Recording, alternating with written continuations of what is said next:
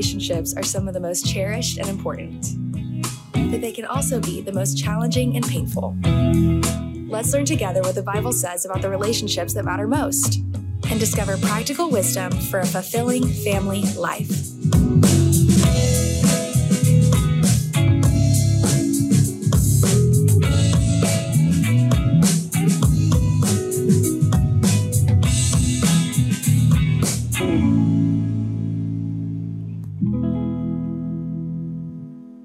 Good morning, late morning, Vintage Church. How you doing today? Y'all doing all right? Well, it's good to see you. For those of you who may be visiting with us for the first time and the first time in a while, my name's Stephen, and today you're here on a very special weekend where we launch a brand new series. Now, today we're going to start our conversation talking about family and our new Dream House series. But before we do that, I really want to take a moment to just give you some instruction on. I, I really believe that as we go and we move towards the summer, how many are excited about the summer?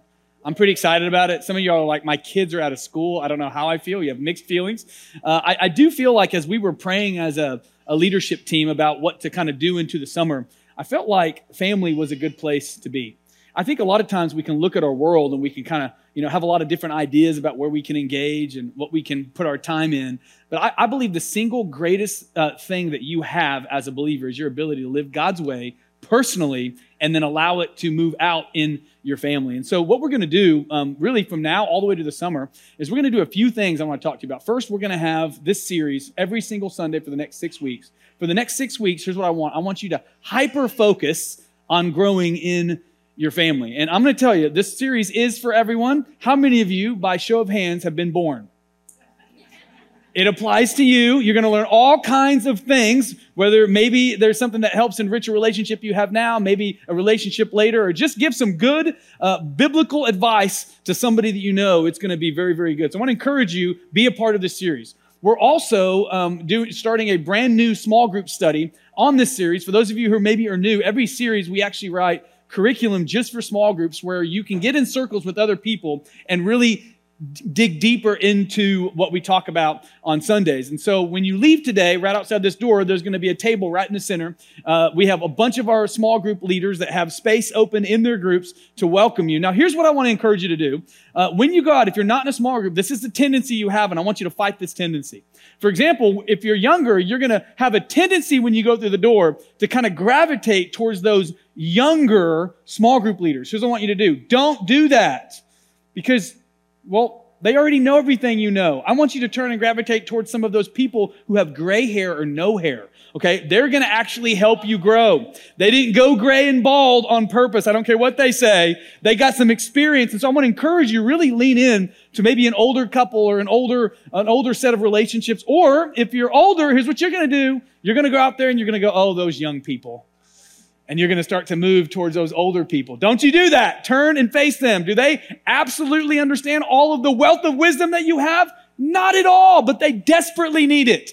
And so make sure that you turn, go against that that uh, that inclination you're going to have um, for uniformity. I think it's going to be really, really good as we really all learn from each other. So get into a small group. The next thing uh, that I want to talk to you about is we've started a brand new series called Together on Thursday nights. Thursday nights are great because uh, we really can focus in on discipleship. If you love worship, we have extended worship. We also do communion together as a spiritual family every Thursday night. It is a discipleship service. And unlike the 20 to 25 minutes I have on Sundays, I have a whole hour to dig deeper into issues on uh, Thursdays. And so I'm going to encourage you to do that. As a matter of fact, we have these fancy little workbooks you can get, um, and we'll be posting uh, some of these online as well. You can catch up. But really, what I want to do is I want us, as we turn towards the summer, to focus on making our families better. Here's what I believe. If we focus in on family God's way, we're going to be able to shine light and be salt to a world that desperately needs it, starting with our own world. So I'm going to kick off week one. Week one, we're going to talk about house rules. How many of y'all love rules? Uh, I'm going to give you some, but there's only going to be six, okay? But before we jump into that, I thought it would just be great uh, to put you through something that I put my own kids through regularly. Maybe you've heard of uh, dad jokes. Anybody heard of dad jokes? I'm going to give you some dad jokes just because, well, I've got the microphone and, and I want to I want to tell them. So uh, the first one, how about this? Uh, why do chicken coops only have two doors? Because if they had, thank you, thank you for that. You're the only one that's done that so far. Thank you. Because if they had four, they would be called chicken, chicken sedans. Come on, it's funny. Now, now you guys know this one. You know this one, I think. How do you make a Kleenex dance? Yeah, we got to stop telling that. Okay, the, the, the news is out. We got to let that one go. Uh, two guys walk into a bar. The third one ducks. It's funny. It's funny. It's funny. I had a dream that I was a muffler last night. I woke up exhausted. Yeah. Did you know five out of four people admit that they, they're bad with fractions? It's, it's, it's pretty good. It's pretty good. Okay, okay, okay. Enough of that. Enough of that. Let's get into God's word. Okay. Here's the big idea for the whole series. This is the big idea. God wants us to win. Everyone say win. Doesn't that feel good? Man, we want to win. But you won't do it your, your way in family. The Bible shows us how. God wants us to win in family. His word shows us how. So here's what we're going to do. We're going to put down all of our experiences with all of that emotion attached. Over here in a little box, we're going to open up God's word and we're going to put it over our head.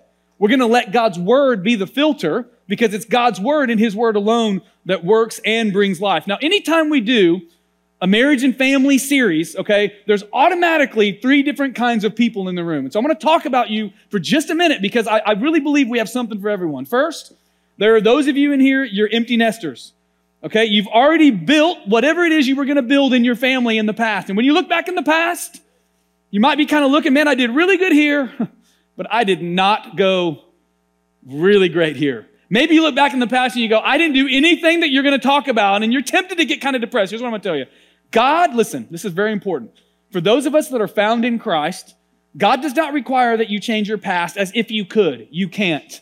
You can't change your past any more than you can unscramble eggs. So taking a deep breath and let it out. And let me just tell all you younger people who think you're going to do it better. Listen, your kids will need Jesus, and because of you, they will need counseling. That's a fact.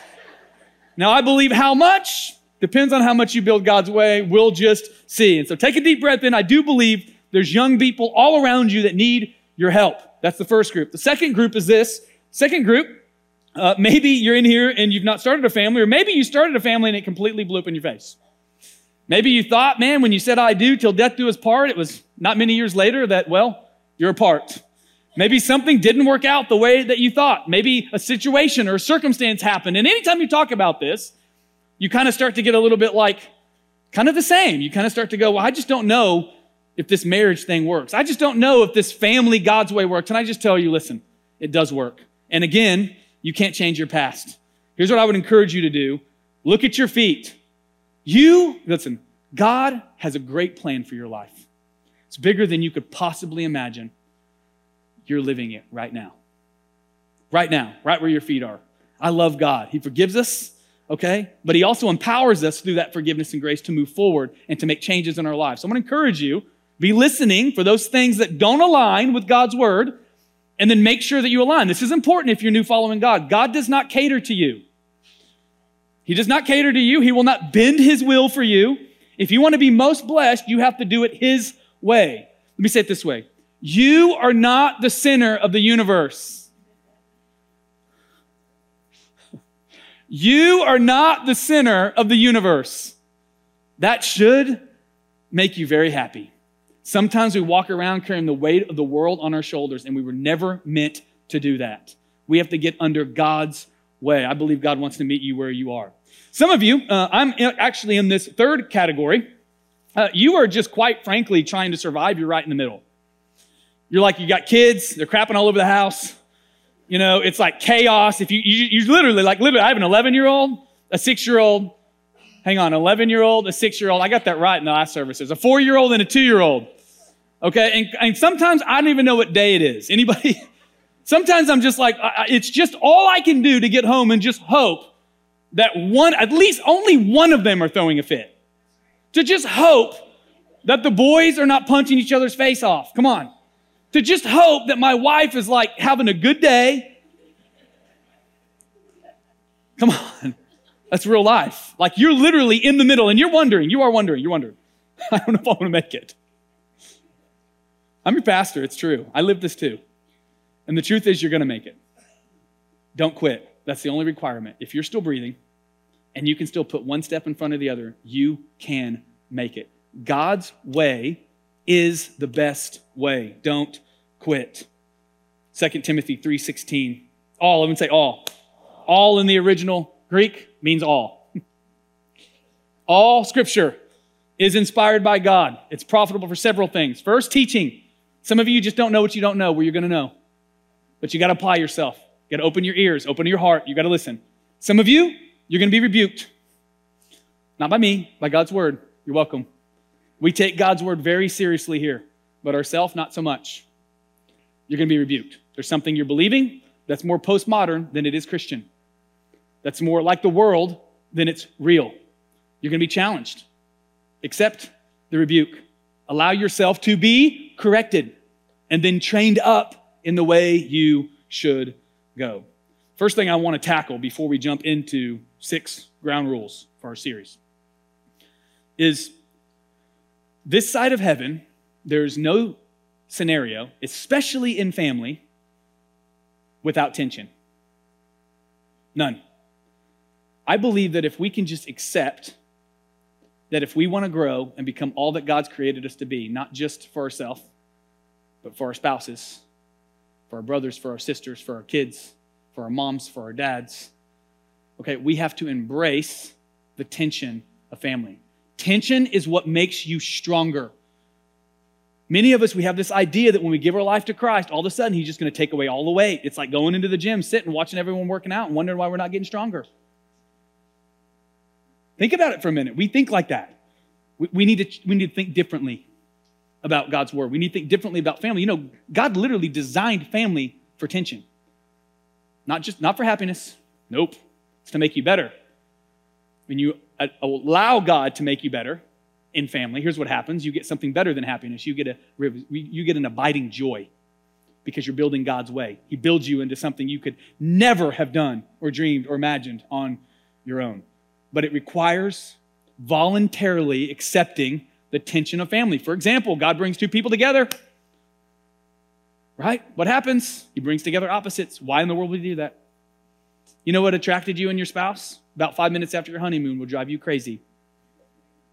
If you're an introvert, you're attracted to somebody more extroverted. If you're a spender, for whatever reason, you're attracted to a saver. Probably so you don't end up, you know, living in a van down by the river. Come on. It's just how it is. And it's like we love that. We admire that about them when we're dating. Like, but then we get married, and all of a sudden, man, that iron starts sharpening iron, and it becomes hard. For example, I am OCD, big time. I like things in order right? My wife is 100% wherever her feet are. She's not thinking about anything else. She's a great gift to our family, right? I light up a room by leaving it. She brings in peace. People have visited our home. The peace is there not because of me, it's there in spite of me. It's because I've cooperated with the gift that she has. Now, she can be very frustrating sometimes. For example, toothpaste, it's annoying. You roll the toothpaste roll, you roll it. I'm a good steward. I like to resource every little bit of toothpaste. She doesn't. She's a gorilla. She just squeezes it. Obnoxious. It really is. You know, and over the years, listen, we listen. We don't share toothpaste tubes. She can keep that mess. I put a big old cabinet. I can't even see. I don't want to see it. There's tension in marriage. People are different. That's a good and godly thing. You don't want to be the center of your own universe. You don't. It's not where growth is, it's not where happiness and joy is. You know, there's also tension with your kids. It's like God does not give you the same one twice. They're all different. And there's principles in God's word. We're going to learn principles. But man, they apply out differently to different kids. Depends on what kind of kid they are. My youngest, man, he's just mean. If he's crying, it's not because he's hurt, because he's ticked off.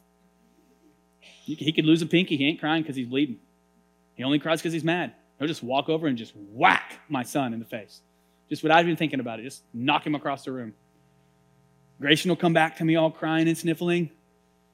He's a little bit more sensitive, kind of. The thing about Grayson is he might take it in the beginning, but he will get even. And it will be when you least expect it. And it will be way worse than whatever it was you did to him. Right? Think about it for a minute. My daughter Breland, she's like she's like her mom, cyclone. You can tell where they've been in the house simply by following the stuff they let down. They leave down. She's wild and crazy and fun. Adeline, thank God she's responsible, our oldest. Somebody's got to divvy out the money and be fair after we die. I mean, it's all different. Kids are different. There's tension. And then there's tension in how you parent. I know it's, I know it's wild in our culture to say things that are just obviously self evidently true. God created them male and female. They're different. I don't know if y'all know that. They're different. Way different. Mom and dad are different. They want to be nurtured. They skinned a knee. They need to be hugged. They don't come to me. They do not come to me. They go to mom. It's beautiful. It's great. She can nurture them, hug them, love them. They want justice. They come to me. it's just how it works. As they grow, those, those roles shift and they change. What is that? That's tension. We have to embrace tension. Stop cursing it. Stop wishing that it wasn't so. It is so. This is your life. It's the only one you have. You look over the, it's never been easier to look over the fence, see what they have. Genesis chapter 2. It's the pinnacle of creation. God creates man. And in 23, man is talking. So this is the first R&B song, by the way, in the Bible. Man gets his wife, but before that, it's very important. God puts him in the garden and gives him a job. Man learned how to work. But then he started working and he realized it wasn't just about work. By the way, guys, we still struggle with this today. We put work above our family, thinking it's going to give us meaning and fulfillment. It's not. There's only so many dollars before you reach the point where not one more is going to make you any more or less happy or secure. But he gives him a job. He's faithful in the job and realizes, man, God, do you think God knew Adam?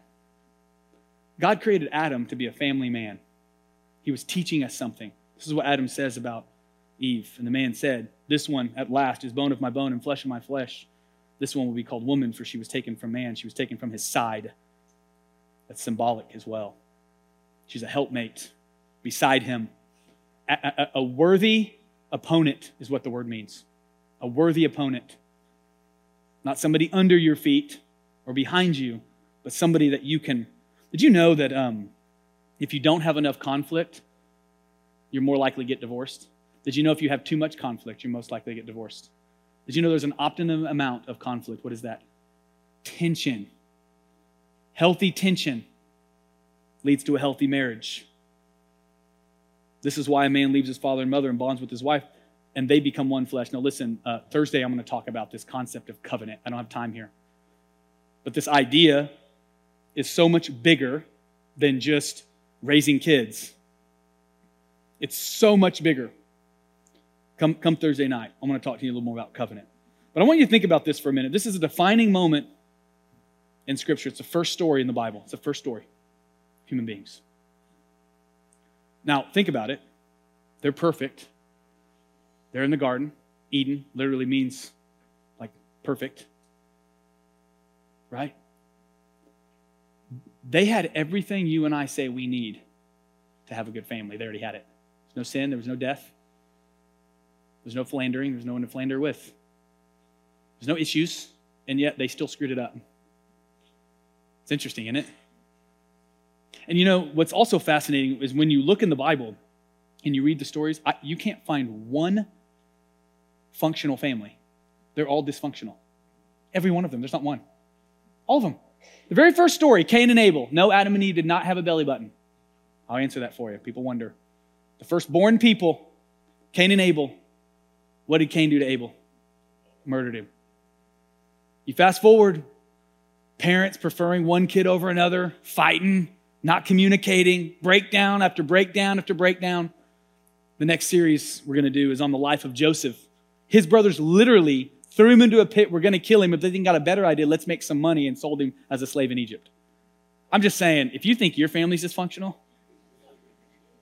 a lot of people read the Bible and they read it as though it's some kind of like story about superheroes. These are some messed up people with some messed up families. You know why there's stories in the scripture? So you and I can learn. You know what happens when we remember a story as we're living out our own life? We can avoid their mistakes. The best experience is someone else's. That's the power of the Bible. That's what we're going to do. We're going to open up God's word and we're going to learn how to do it His way. Family's very difficult because it's where we all live. It's the deepest pain. And so, kicking off our series, we're going to dive into a bunch of issues. I want to give you six house rules, okay? Just six rules we're going to come back to that are going to guide our journey. Not just our journey here, but our journey in our small group and also our journey on Thursdays. The first rule is embrace God's design. We have to embrace it. You know what an embrace is? Give it a big old hug. Don't be timid. Don't be shy. Give it a big old hug. Proverbs 24 3 says, A house is built by wisdom and is established by understanding. By knowledge, the rooms are filled with every precious and beautiful treasure. How many of you want precious and beautiful treasure in your home? There's a catch and a requirement. It has to be built by wisdom, not microwaved by experience. Listen, I love Tostino pizza, roll, pizza rolls like the next guy, okay? But that's way different than a filet. Would you not agree? If you're in here and you're a vegetarian, you're missing out. But go ahead, more for me. It takes time. It's established by understanding. Understanding, that's a lot of words. That's a lot of communication. The worst thing that you can do is stop talking. Because if you stop talking, you stop understanding. Why do you think everyone in our culture wants to get us to stop talking? Why do you think our founders, who, by the way, were founding our nation on Judeo Christian principles, they were and did, why do you think the very first right they said was freedom of speech? Because if you can't talk, you can't understand. And we have a culture that just can't talk to each other, so you can't understand. Ground rule number one we have to embrace God's design. God's design takes time. Anything great you build in your life, anything great, time. It takes time. Next, don't think like a consumer. Now, I love being a consumer. Perhaps one of my favorite things to be, but it won't work in family. A consumer says, I deserve the highest value for the best possible price. A consumer says, the customer is always right. A consumer says, if I don't get what I want, I'll take my business somewhere else. Now, in the world, the consumer relationship is honestly good. If I pay for something, I should expect to get it on time and in the condition for which I paid for it to be there, right? I should be able to, when a company wants to go woke, I should be able to withdraw my support as a consumer from said company. By the way, that does work. You should join us. Okay, I, nothing wrong with that. Nothing wrong with that at all. It, it will never work in family because there's a difference between a business and a family. It won't work. You take those same expectations in, right? You have that same mindset and you have over half of the people who get, who get married will be divorced. That number is no different in the church. Why? Because we go in, it's all about me, me, me, me. And you know, a lot of this has to do with the people we process with. A lot of times we, we only surround ourselves with people who are just like us that we can just vent and complain to. We don't surround ourselves with people who, after about the fifth time hearing the same thing, will stop us and say, you know what, I actually don't think it's them, I think it's you. Quit being a jerk.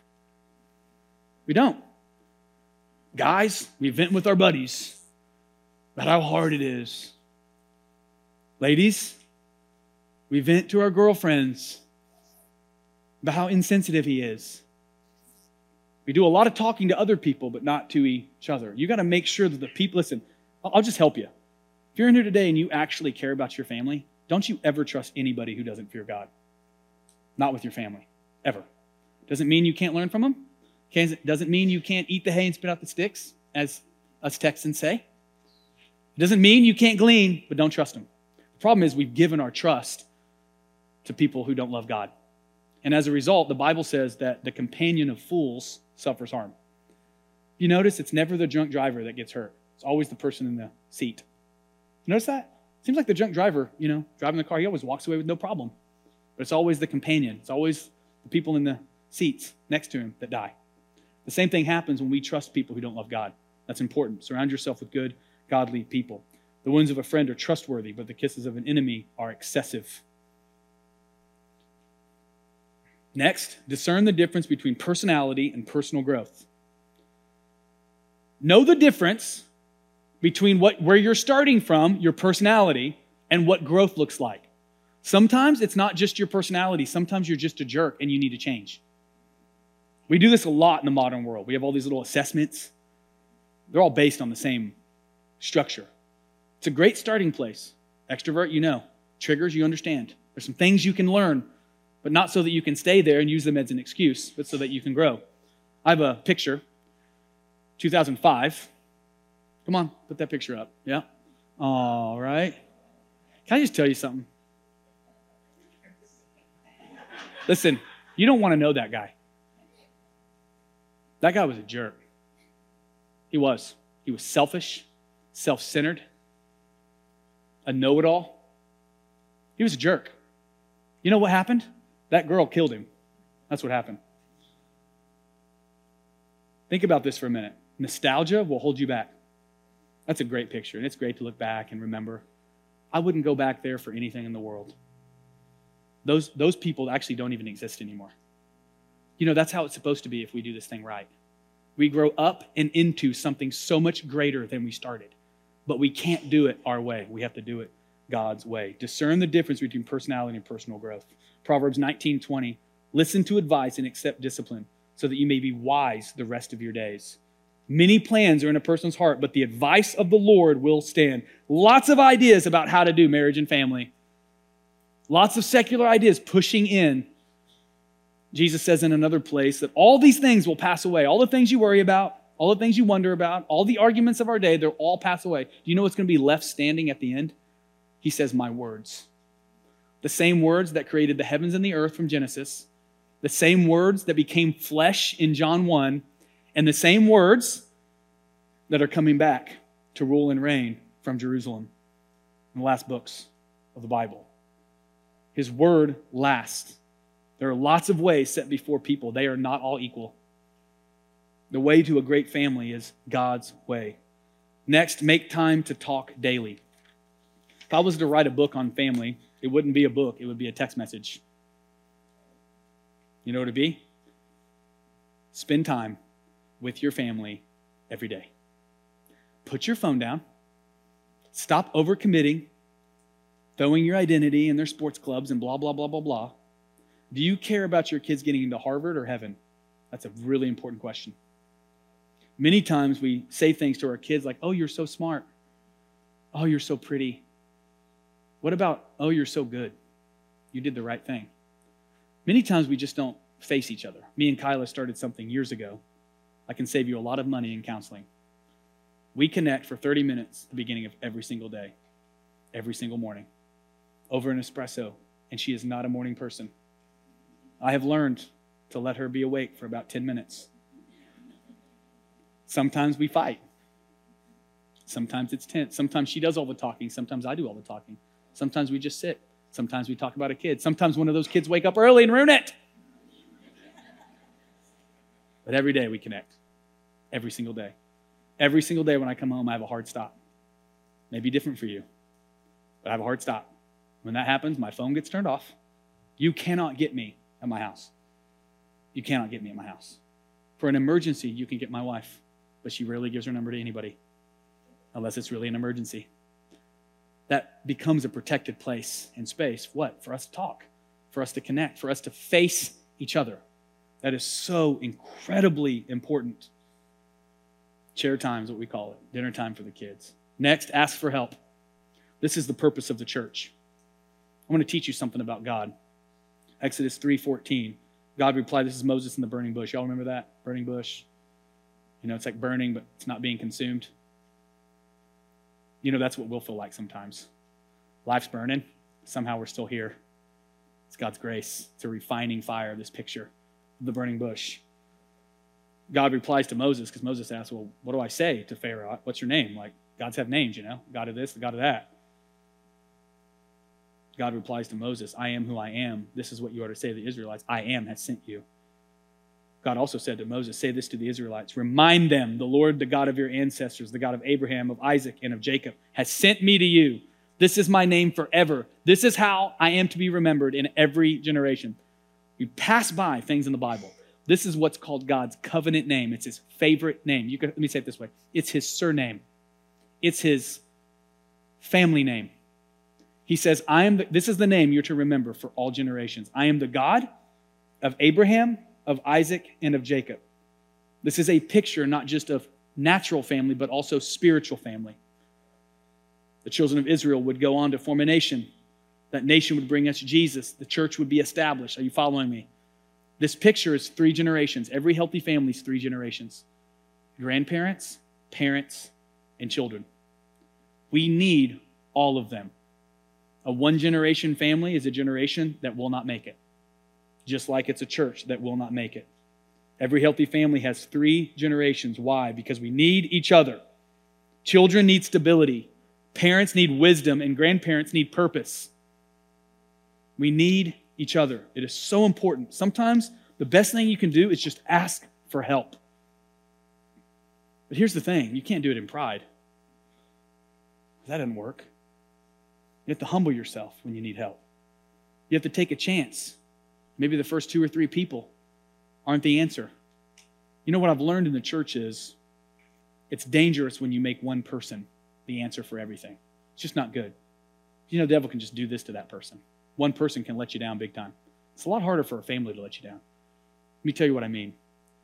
I had to learn a long time ago as a pastor that people can't just keep coming to me because, first of all, I'm not enough and I'm not the best at most things.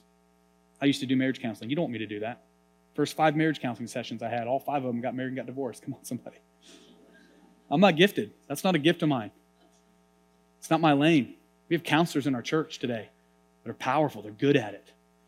Pastors that come alongside and help. There's all kinds of things. One person isn't the best at everything. And a lot of times as Christians, we do this thing that the world does. We love to build up people in the church or leaders in our life or mentors only, in, only far enough to where we see that they're actually human and then we backhand them off the pedestal we put them on. It's disgusting. It needs to stop. One person is not your answer in a, in a church, but your answer is in the church. You get it? Look to your left, look to your right, look in front, look behind. It's here. The answer's here. But you've got to look for it. You know what Jesus says? You got to knock. You ever notice why he does that? Why the, it's one of the most common parables he has. Keep knocking. There's a parable that literally says, You need something, keep knocking. The guy won't come to the door. When he finally comes, he'll tell you to get lost. He'll go back, but you keep knocking. Eventually, he'll do what you want because you kept knocking. That's a picture. That's a picture of taking responsibility and getting what you need, but not being bitter when one person lets you down. Chances are, one person is going to let you down. You know, you can overcome bitterness when you when you when you detach, right? The fact of one person can't meet your need. When you remove that expectation, all of a sudden you can just roll to the next thing. You can just roll. Okay, God, that wasn't where I was called to meet it. I'm going to go to the next one. You've got to learn to ask for help. But then you've got to realize that it's up to you to keep knocking, to keep growing. Finally, as we close, and we are closing, this is important. We're going to have to come back to this. You and I, we have to hold on to hope. It doesn't matter what our situation looks like. It doesn't matter what the experiences we bring in are. You, I'm going to say this. I don't care what this demonic lying world tells you. You are not the sum total of your lived experience. You are so much more than that. You are so much more than that. You are stronger than that. You listen, I'm just telling you, God did not make a bunch of fragile people. The Bible says that when we get together, we are unstoppable for what we can do what we can do personally, what we can do in our families, and what we can do as a church family. We need to act like that. I say this a ton. You can be a victim of the world or you can be a child of God. You cannot be both at the same time. You have to choose. And that's what we want to do in this series. We want to open up and show you the great choice that God's given us to live and do family His way, believing this truth in Romans 8 28. For we know that in all things, God works the good for those who love Him and are called according to his purpose. We want him to work things together for good. Here's the catch we have to love him and we have to be called according to his purpose. You know what it says? We have to do things his way, not our way. The promise only comes when we put this book, the power of his word, over our life and our families. Let me pray for you. God, I thank you so much for the power of your word. I thank you, God, for what you're going to do. Father, we've already seen it this morning people getting saved, people getting real with where you are in their life. We've seen it. Lord God, the seeds of your word are being planted in the hearts of people. God, you're with us.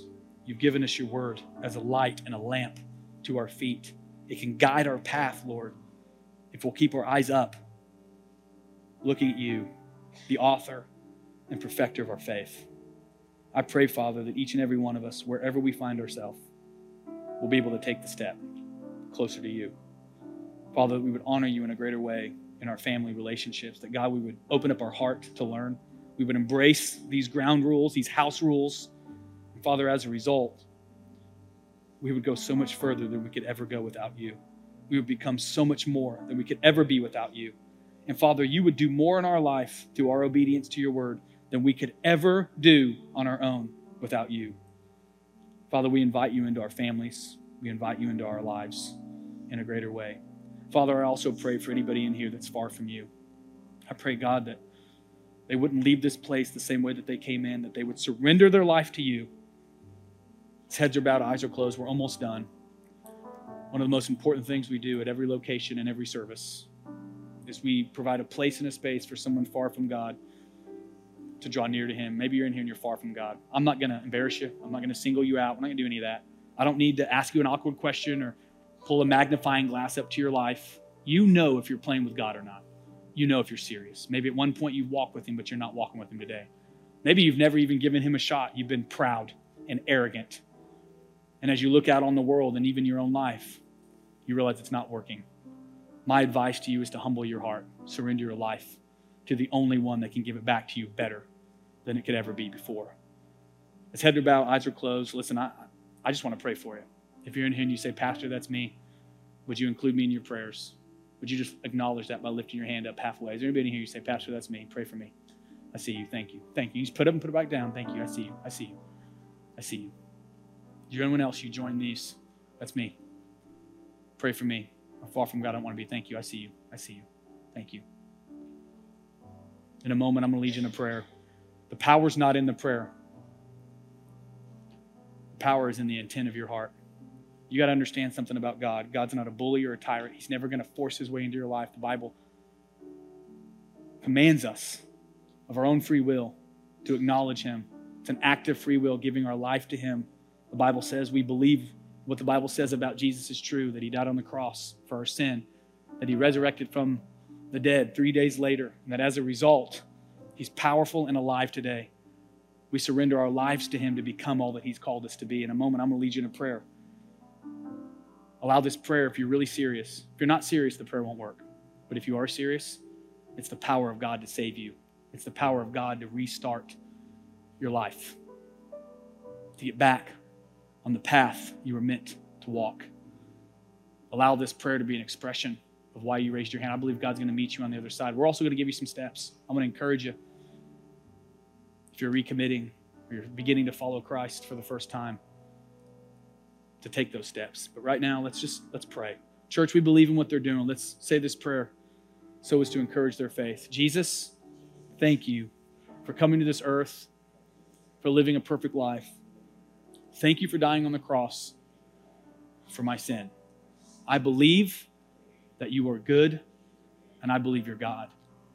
I believe on the third day, after you were killed on the cross, I believe you resurrected from the dead. I believe you defeated death once and for all to give me life once and for all. And so today, of my own free will, I choose to make you my Lord, my Savior, and my King. Lead me and guide me. Show me what's next. It's in your name that I pray. And everybody said, Amen. Amen. Come on, church. Let's put our hands together. Everybody did that.